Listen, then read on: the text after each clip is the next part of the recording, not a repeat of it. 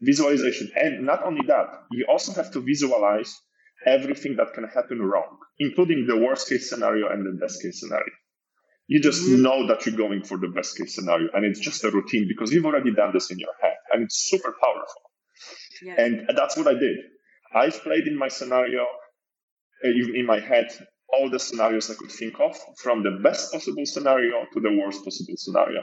From being released in the morning saying, sorry, it was all a mistake. By the way, we've recorded everything. You're going to be on TV tomorrow. Ha ha ha. To, you know, I'm going to land in 24 hours in, in Nigeria. They're going to put me to jail. So what do I do to survive? Welcome to the PS Younger Self podcast, where we talk to inspiring entrepreneurs, thought leaders, and creatives on how we can all crush our fears and optimize our lifestyle to live our most fulfilling lives, and always on our own terms. Hi, everyone. Welcome to another episode of PS Younger Self. I am really honored to have our special guest with us today. He has quite an extraordinary story, one not many can say has lived to tell it. He's a Polish born successful entrepreneur focused on online businesses and renewable energy and is passionate about emerging markets.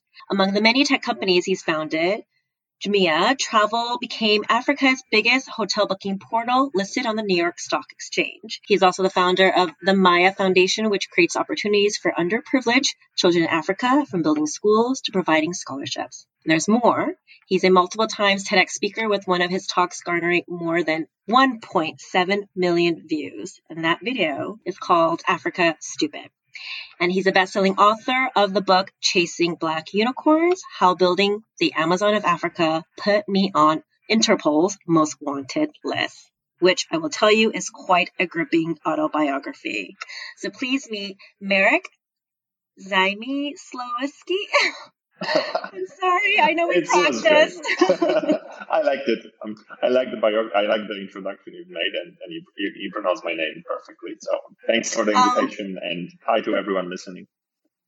great, great. Thank you. I was like, I know we practiced wonderful. Well, welcome. And it is really, really great to meet you. I know you are a busy man, have been traveling, and so I'm glad we made this happen. So let's get into it. As I mentioned in your intro, from your extraordinary entrepreneurial success to living to tell quite an unimaginable story, Marek. There's a lot I'd love to unpack with you, but first, I think it'd be really worth starting with how a man from a small leafy town in Poland, cause Chelen. I'm probably again butchering that, but I admit I've never heard of it until I read your book. Ended up in Africa to then building multiple successful tech companies and then to have this wild story. And then you're also really deeply passionate, Merrick, about changing the narrative of Africa. So, so tell us the how. Yeah, yeah.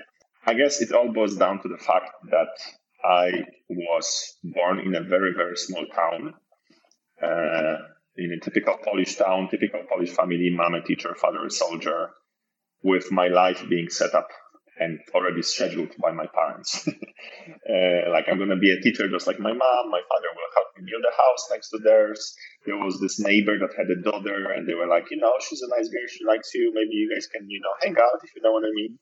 And at the same time, we already had satellite TV, right? It was like early early 90s, so I could watch MTV and CNN, and I'm like, I am getting out of here because the whole world has so much to offer. So I had this minority, I don't know if this is the right word, the minority complex that I felt like, you know, because of where I was born, I'm kind of, you know, I have like worse start than anyone else.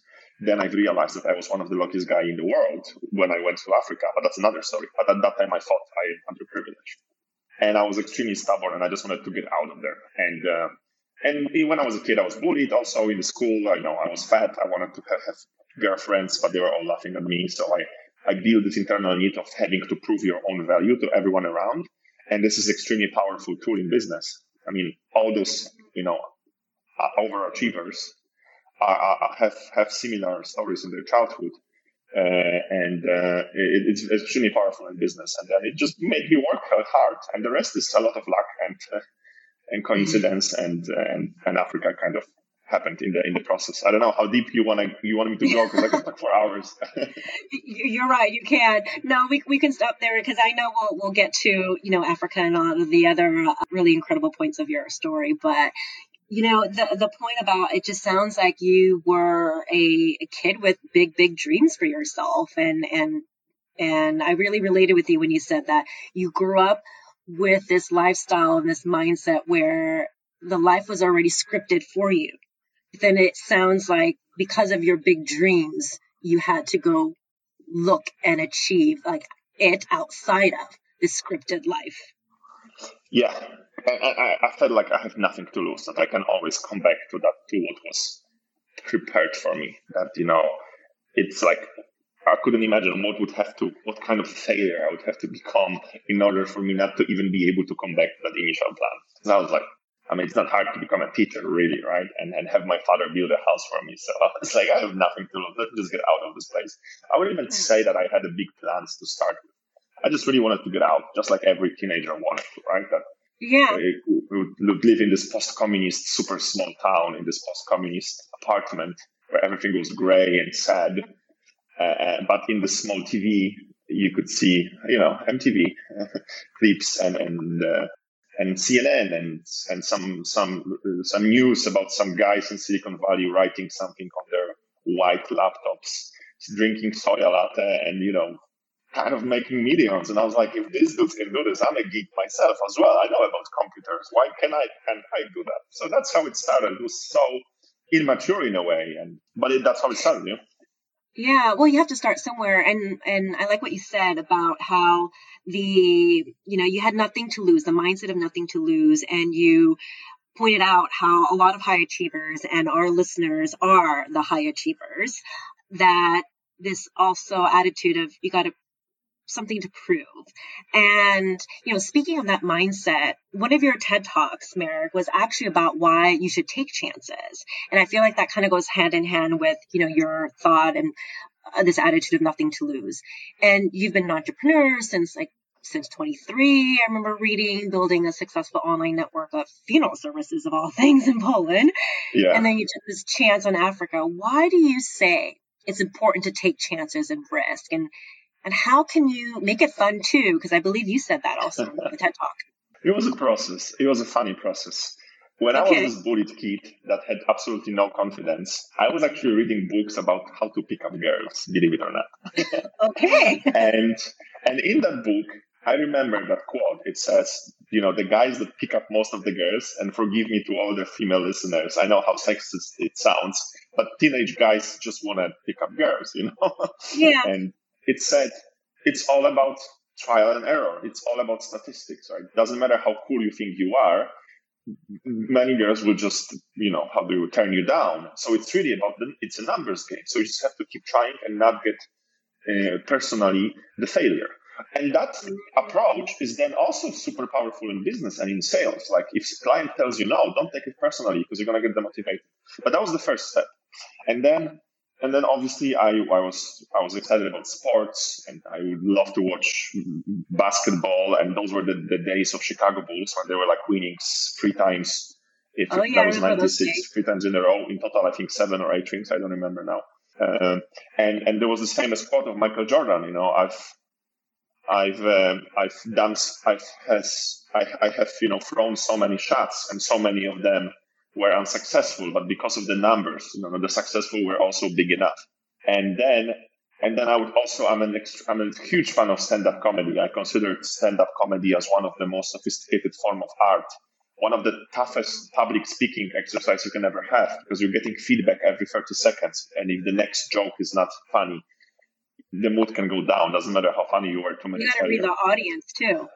Exactly, and you have to read the audience. One amazing joke can be great, in this audience, but the next day the same the same club, same time, but you know different vibe, different energy, different people were before you, and it's not gonna land.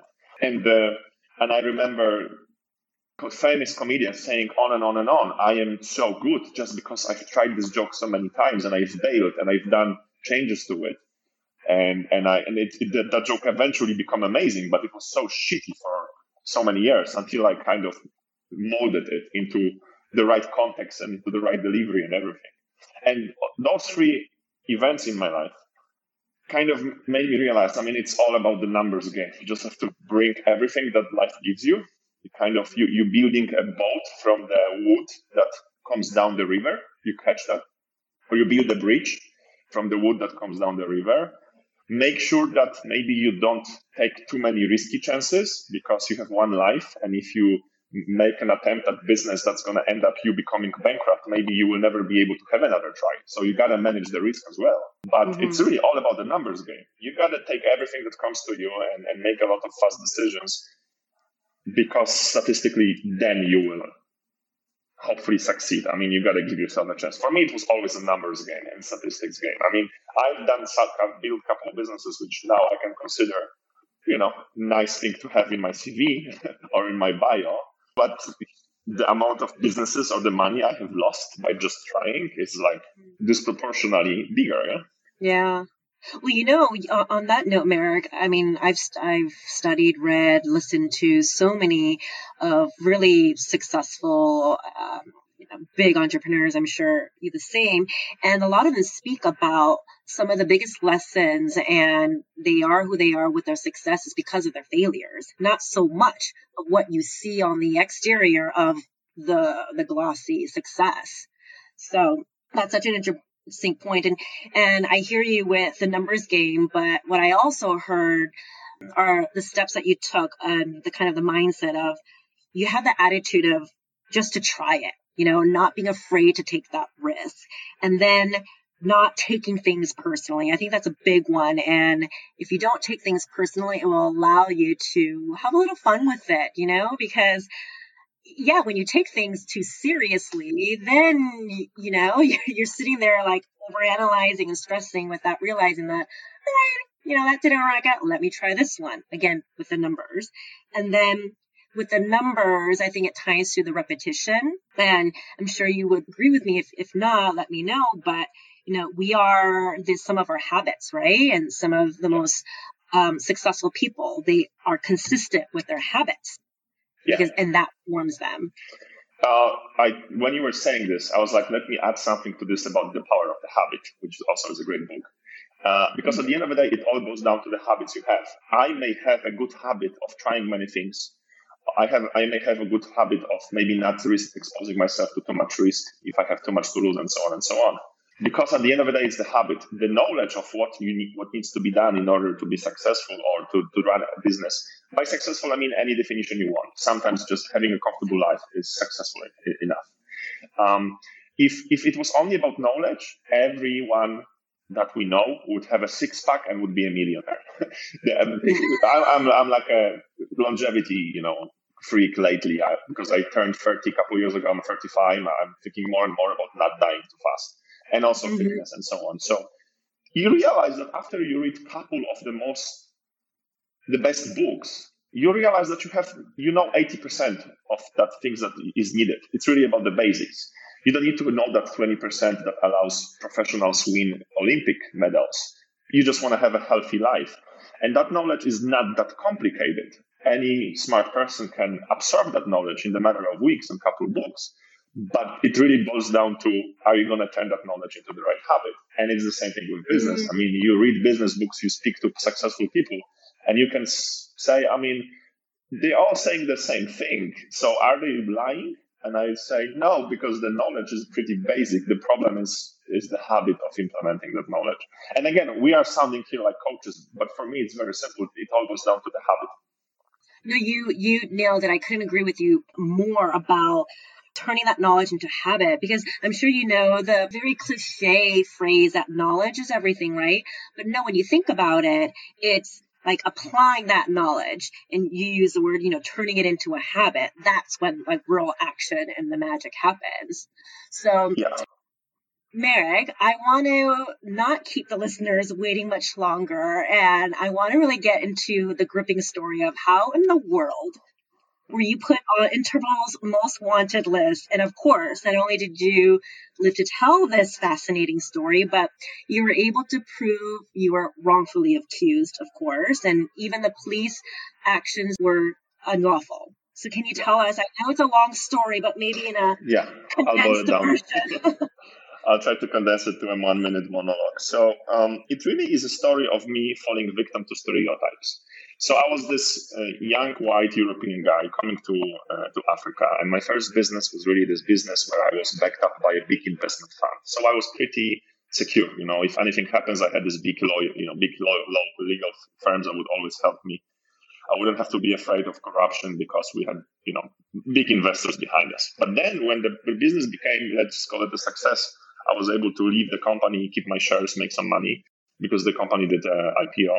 Then I decided to do something on my own. And this time I was like, okay, I need to lower my risk. Long story short, everyone was telling me, watch out for the local entrepreneurs because they might take advantage of you and they might take over your company. So I found a local entrepreneur, Harvard alumni. I was like, he's also coming from the so-called West it's going to be easier for us to understand each other. Let us do business together because he's been already in Nigeria for many more years than, than I do. And uh, the irony of the of the of my story is is that the Nigerians, the Ghanaians, the local Africans helped me later when this Indian descent entrepreneur with his American business partner actually tried to take over the company from me. Long story short, we built the company. Then there was a conflict in the company like it always happens in companies, I wanted to take this company one way, they wanted to take the other company other way. There was a lot of ego, a lot of you know entrepreneurs that think they know better, including myself. I blame myself for being a confrontational person. So on a on a communication level, I take a lot blame. But obviously, my business partner feeling a little bit too comfortable about his position in Nigeria, he had no problems bribing the Nigerian police to kind of force me to sell my shares of the company to him for almost nothing so he could just now take over the company and do with it, with it whatever he, he thinks. And now I have to give like a caveat. Why Interpol and what happens? Mm-hmm. It's a typical thing for any emerging company, uh, for any emerging economy. It was the same thing in Poland many years ago. In, in, it's still a thing in Russia, and especially in Africa, where bribing police or bribing government institutions is a part of business competition. And, and it's a typical thing to, to get rid of foreigners because when there's an arrest warrant on you that you bought, the foreigner, obviously Mike is me, I have to quickly leave the country because I don't want to stay in jail. In Nigeria, they can put you to jail and without even convicting you, you can stay years in jail until you until someone comes and says, if you sign this paper, you're released, you're free to go. It's a very typical thing to um, to scare someone. And, and now the context of Interpol. Interpol is this very noble organization that basically is like Facebook for police organizations all over the world. They all have this account in this big platform. And when there's one criminal from one country, they can just post it on that platform and every other police organization in the world knows that this guy is wanted. It's a very, very good thing to do, right? Because you don't want to have a murderer just moving to another country and feel like and live like nothing happened. The problem is the scale. And just like Facebook has problem with scale, just like YouTube has problem with scale, so does Interpol. Because in a way, they treat Iran and Turkey and Afghanistan the same way they treat Switzerland and Germany, our friends. But you can imagine that it's probably slightly different to accuse someone of, of anything in Switzerland than in, for example, Russia, because the, the, the, the, government is different, there, there are dictators and so on and so on. And Interpol has become a tool of abuse because you can just tell someone to issue an arrest warrant or pay someone to arrest warrant, and this way you can chase your political opponents or business business uh, opponents. So that's what happened to me. that the arrest warrant automatically becomes a part of uh, Interpol system. So anywhere in the world I would go, I would be stopped at the airport and I would be risking uh, being extradited to Nigeria. It's all designed by scaring me, at making me stay in one place, making me lose my money because I can't travel. Banks will stop giving me loans because now I'm technically a fugitive. And then obviously I'm getting an information. You want these problems to go away? Just sell the company.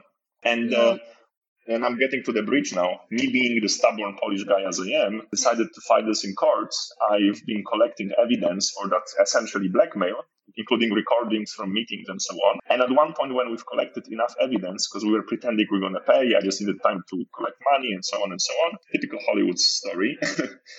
um, at one point, we said, okay, we have enough evidence. We're going to court. So I went to France to take this case in international courts because Interpol has headquarters in France. I went to court in Nigeria.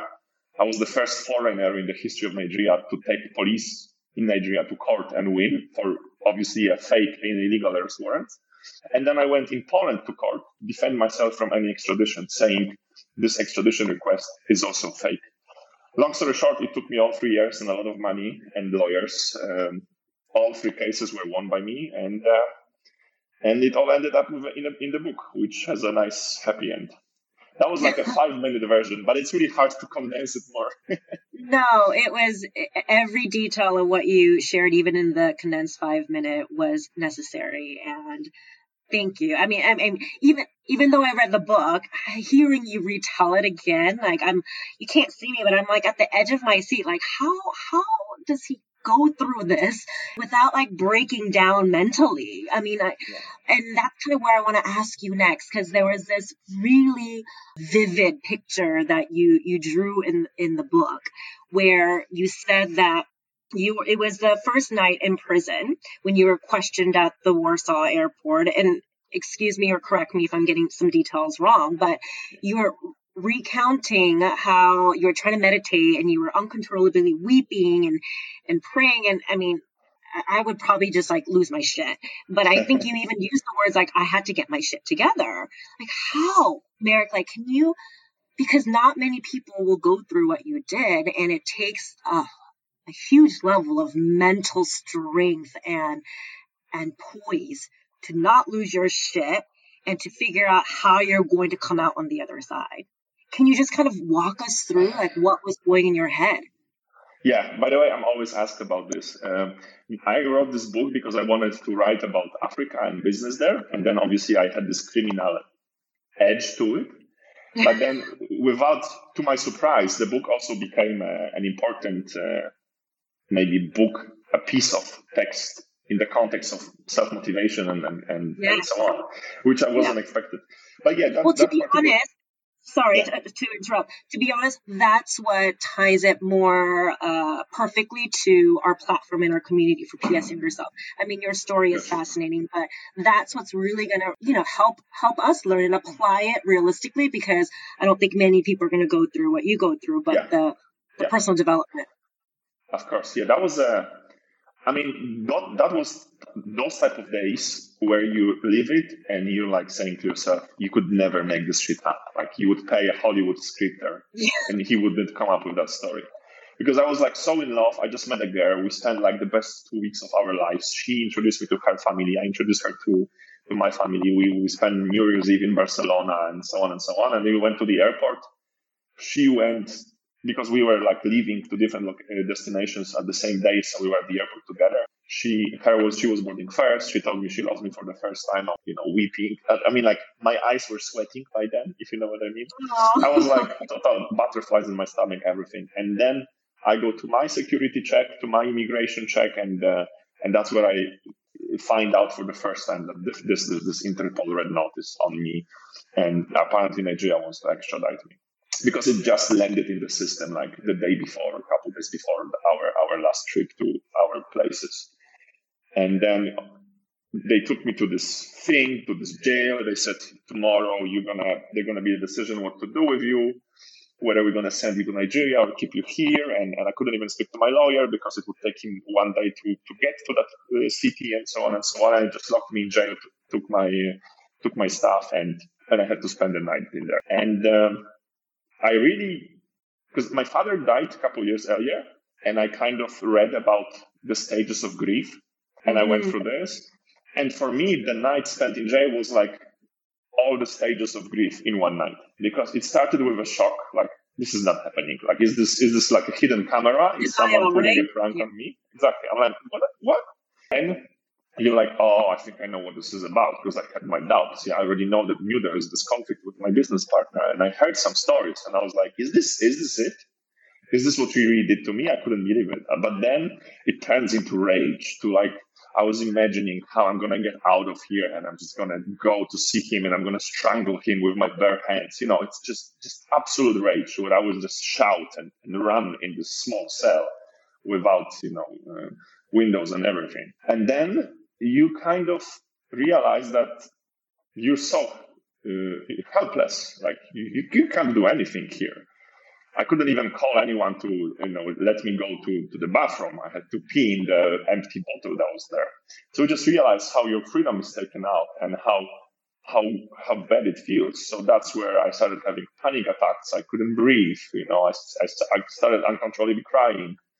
And I, rem- I remembered, you know, Tony Robbins tapes that I used to listen many, many years ago. And I was like, emotion comes from motion. So I started moving. I started uh, doing push-ups. I tried to calm myself by meditating.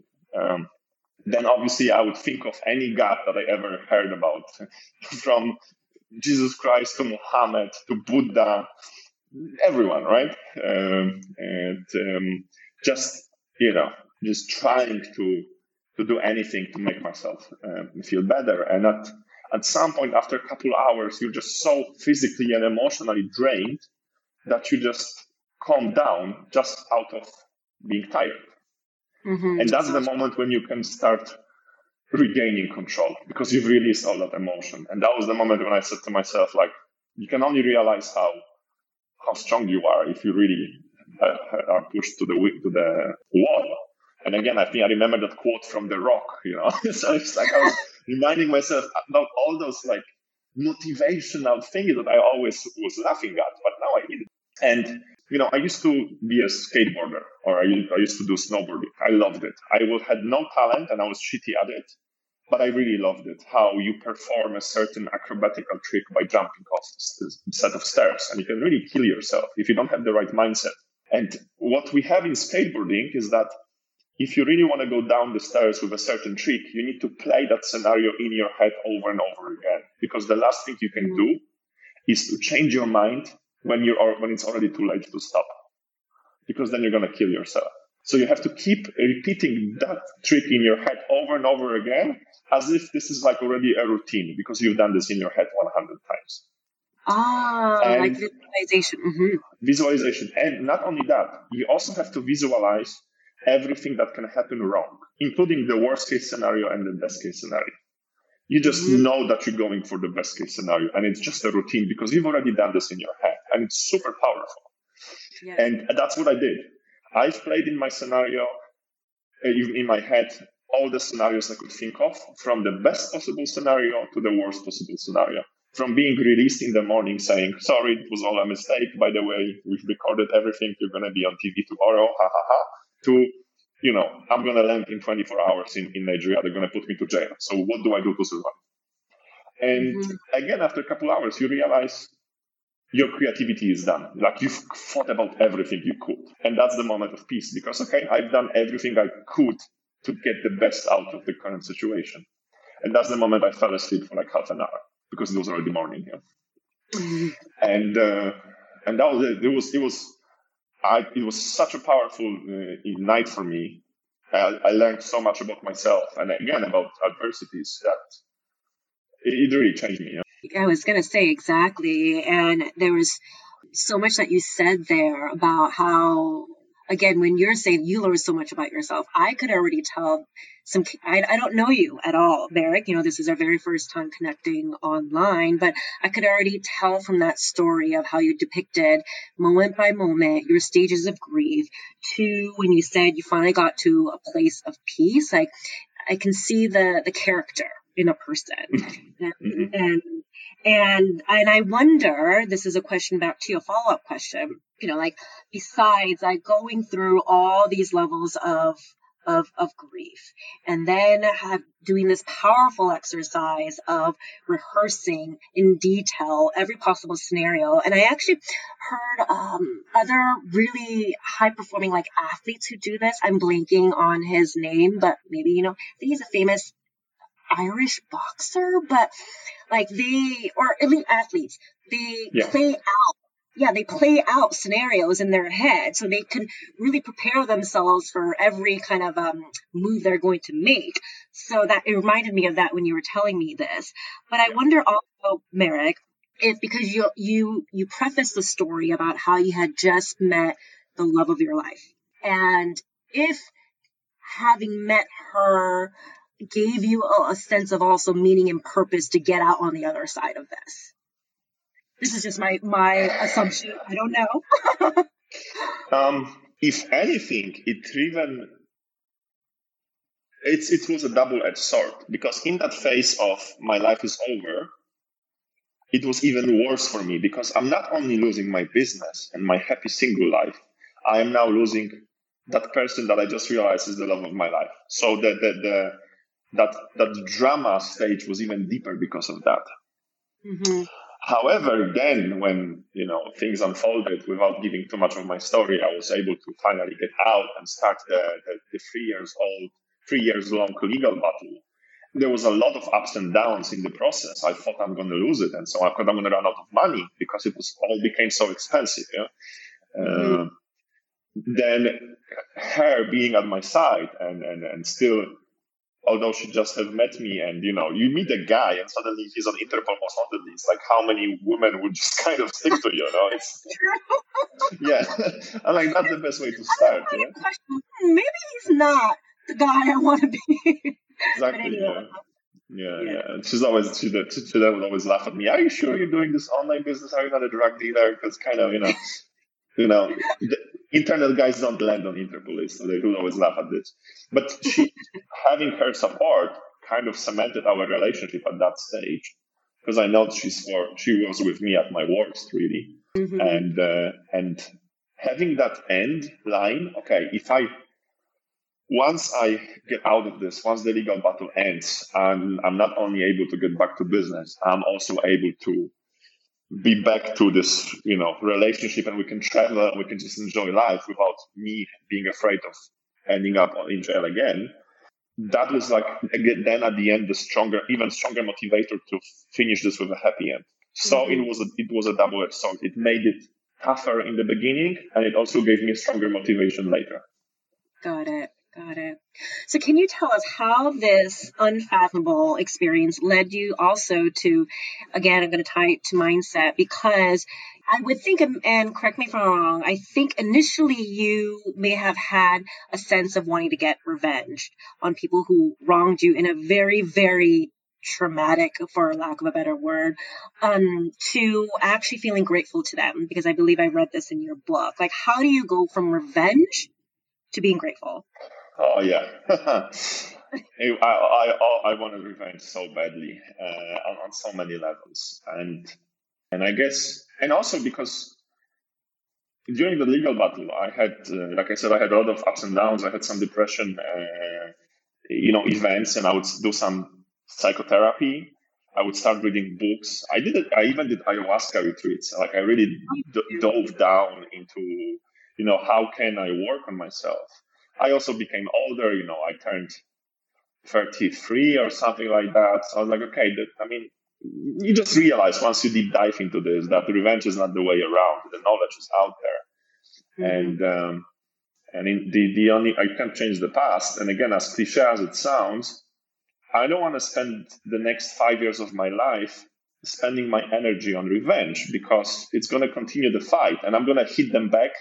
Who knows how they're going to hit me back again? Yeah uh, it would be just a never ending story. So at some point, I was like, let me just move on and grow from there. And I think that was the topic of my second TED Talks when I TED Talk when I said, um, yeah, I went through those stages, and at the end of the day, I want to thank my enemies because they made me realize how strong I am, and um, and they actually turned me into a better man because now I'm happier than ever. Uh, like I told you in the earlier, I was a, I was an asshole CEO, right? Because I thought I can do anything.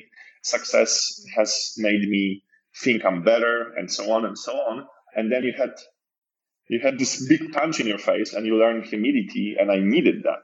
So I also took responsibility, not the blame, but the responsibility for antagonizing my business partners because sometimes I would tell things to piss them off on purpose.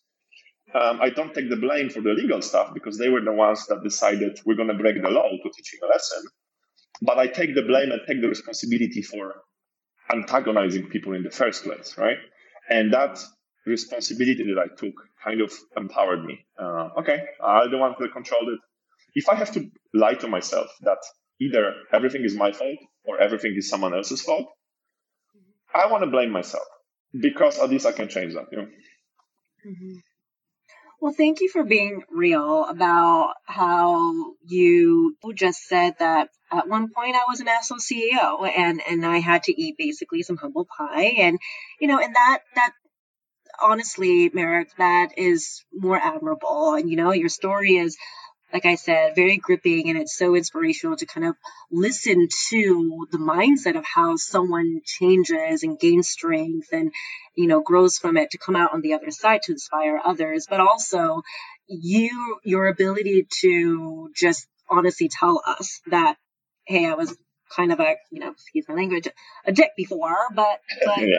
now, no, but I, I think that allows uh, another level of us to connect with you and people like you who can get who can be real with us and say like I've made a mistake before or I have not been so nice before but and maybe and to your point this is why you're saying how you're thanking them because it's allowed you to get to a state of where you are today and hopefully now inspire people through these stories.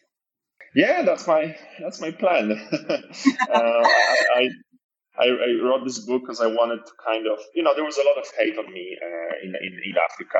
I was I was pretty recognizable, and then suddenly all this hate came onto me because my ex business partner, he's very smart and he knew what he was doing. And the moment I he realized I'm going to the courts, he had to kind of start defending his name because the evidence came out. So he started again a, a, smearing campaign. Look at this white guy. He came to Africa and he's stealing from us again. Uh, he, they kind of hit the neo-colonialism notes and so on and so on because racism is still alive in Africa and not only in Africa.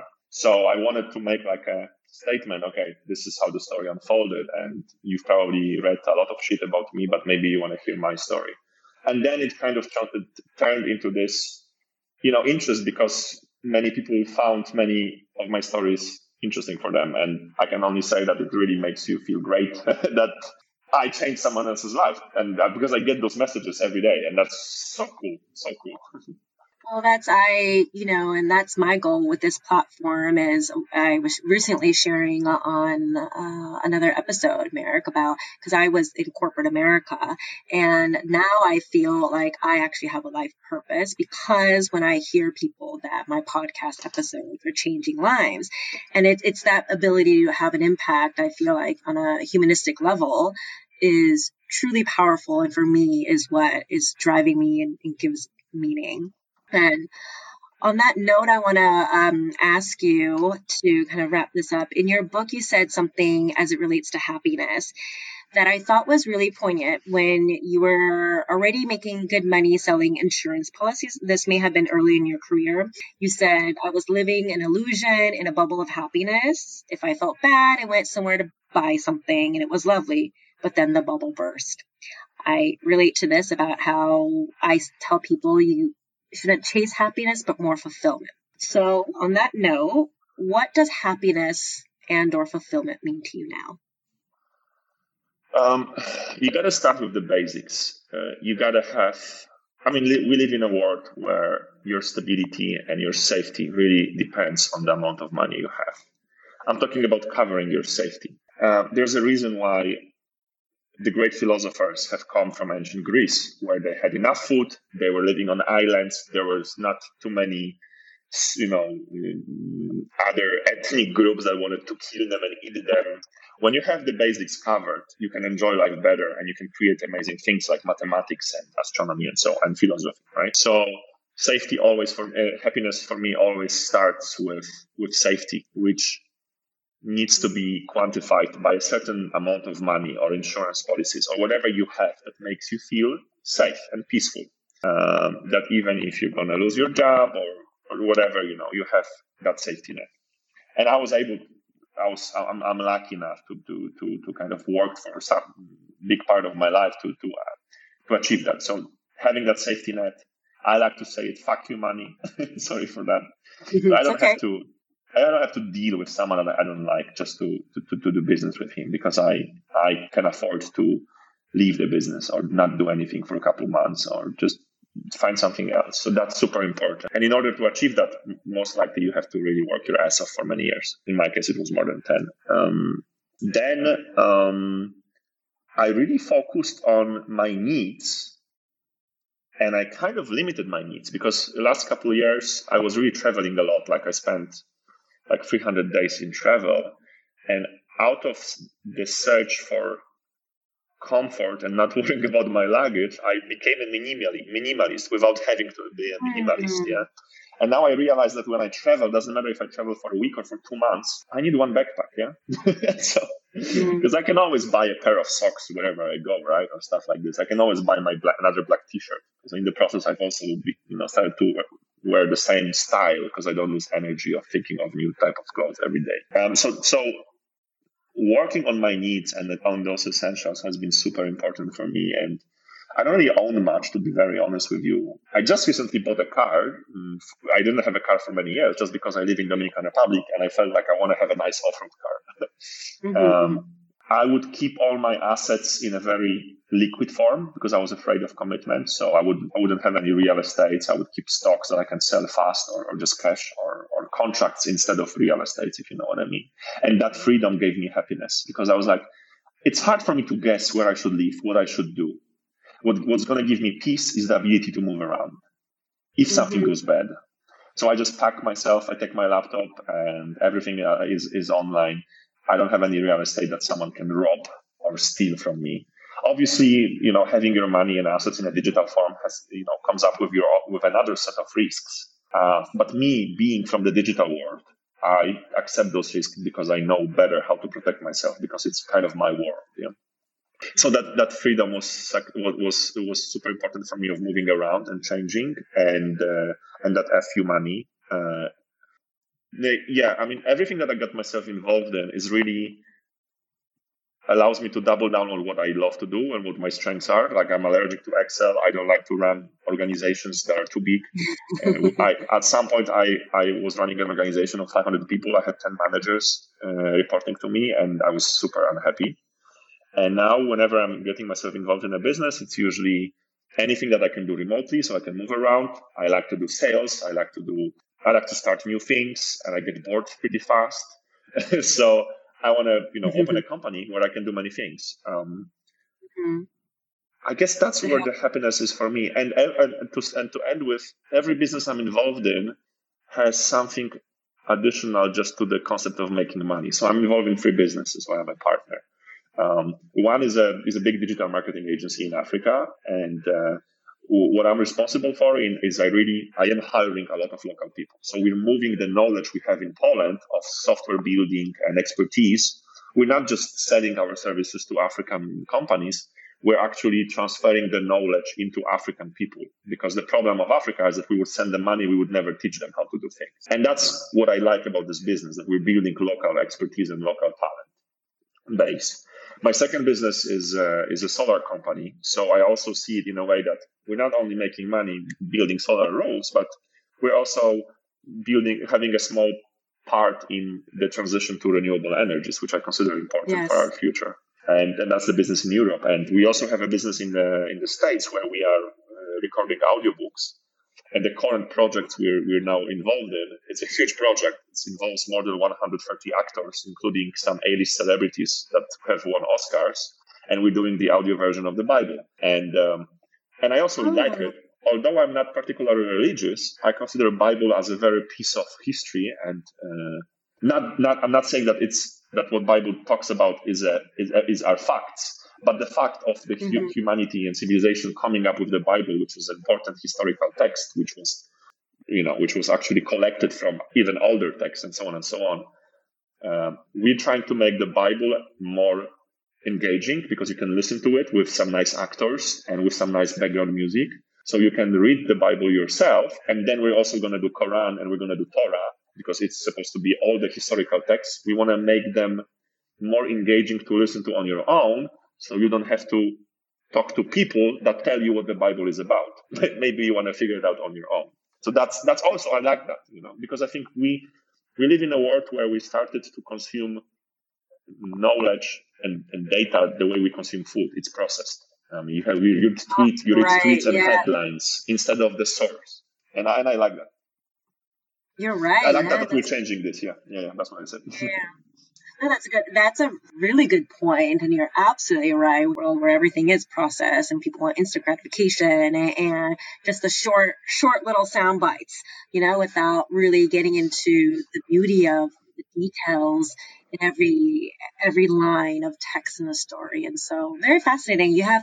It seems like your kind of businesses are in diverse range of industries and very, very fascinating. So, on that note, Marek, this is a question that I like to wrap up all of my episodes with and to ask my guests. If you can go back to your younger version of Marek to pass on one piece of advice to remind him to always live fully in the present and on his own terms, is there anything you'd like to pass on? Huh. I wonder if I would listen to myself. like, who are you? A numbers game. No, I'm just kidding.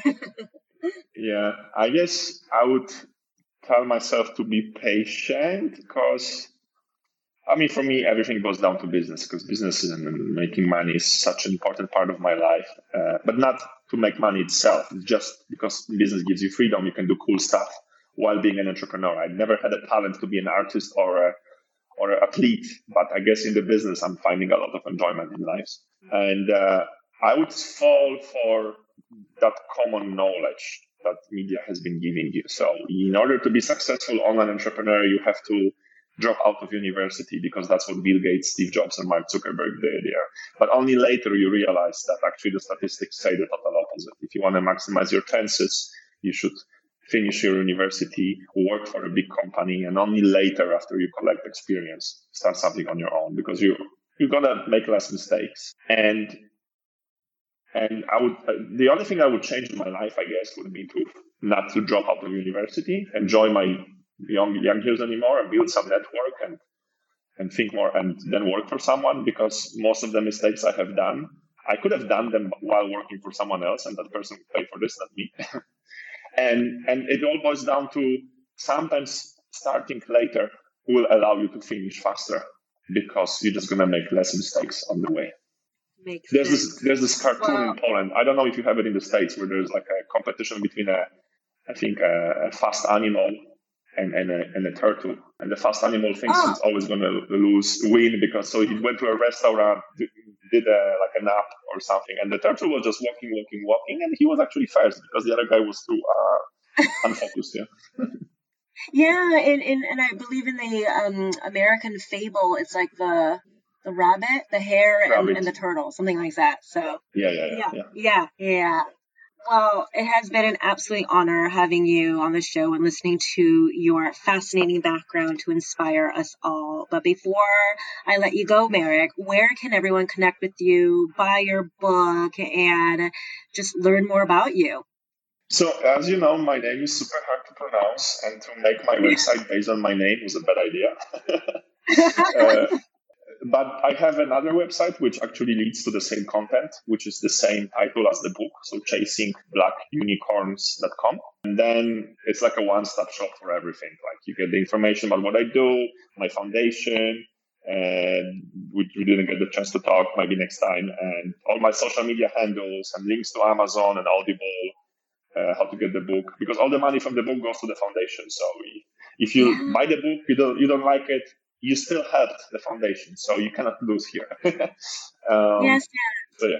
I read that. That that I read that. That's um, incredible what you're doing, and I know I I feel like I can keep asking you a hundred million questions into your fascinating life and what you're doing, but hopefully down the road we can do this again. And it again has been a real pleasure. Thank you so much for inspiring us with your story. Thank you so much for the invitation. Stay safe, everyone. Uh, and uh, till next time, who knows where it's going to be. And thank you everyone for tuning in to another episode of PS Younger Self. It really means a lot to me that you're spending your time with me. So if you like this episode, please be sure to subscribe at Apple Podcasts, Spotify, or just about anywhere you listen to your podcast and leave me a review. Tell me what you think. It really helps me get more valuable content to you guys. So until next time, take care and remember to always live your life on your own terms.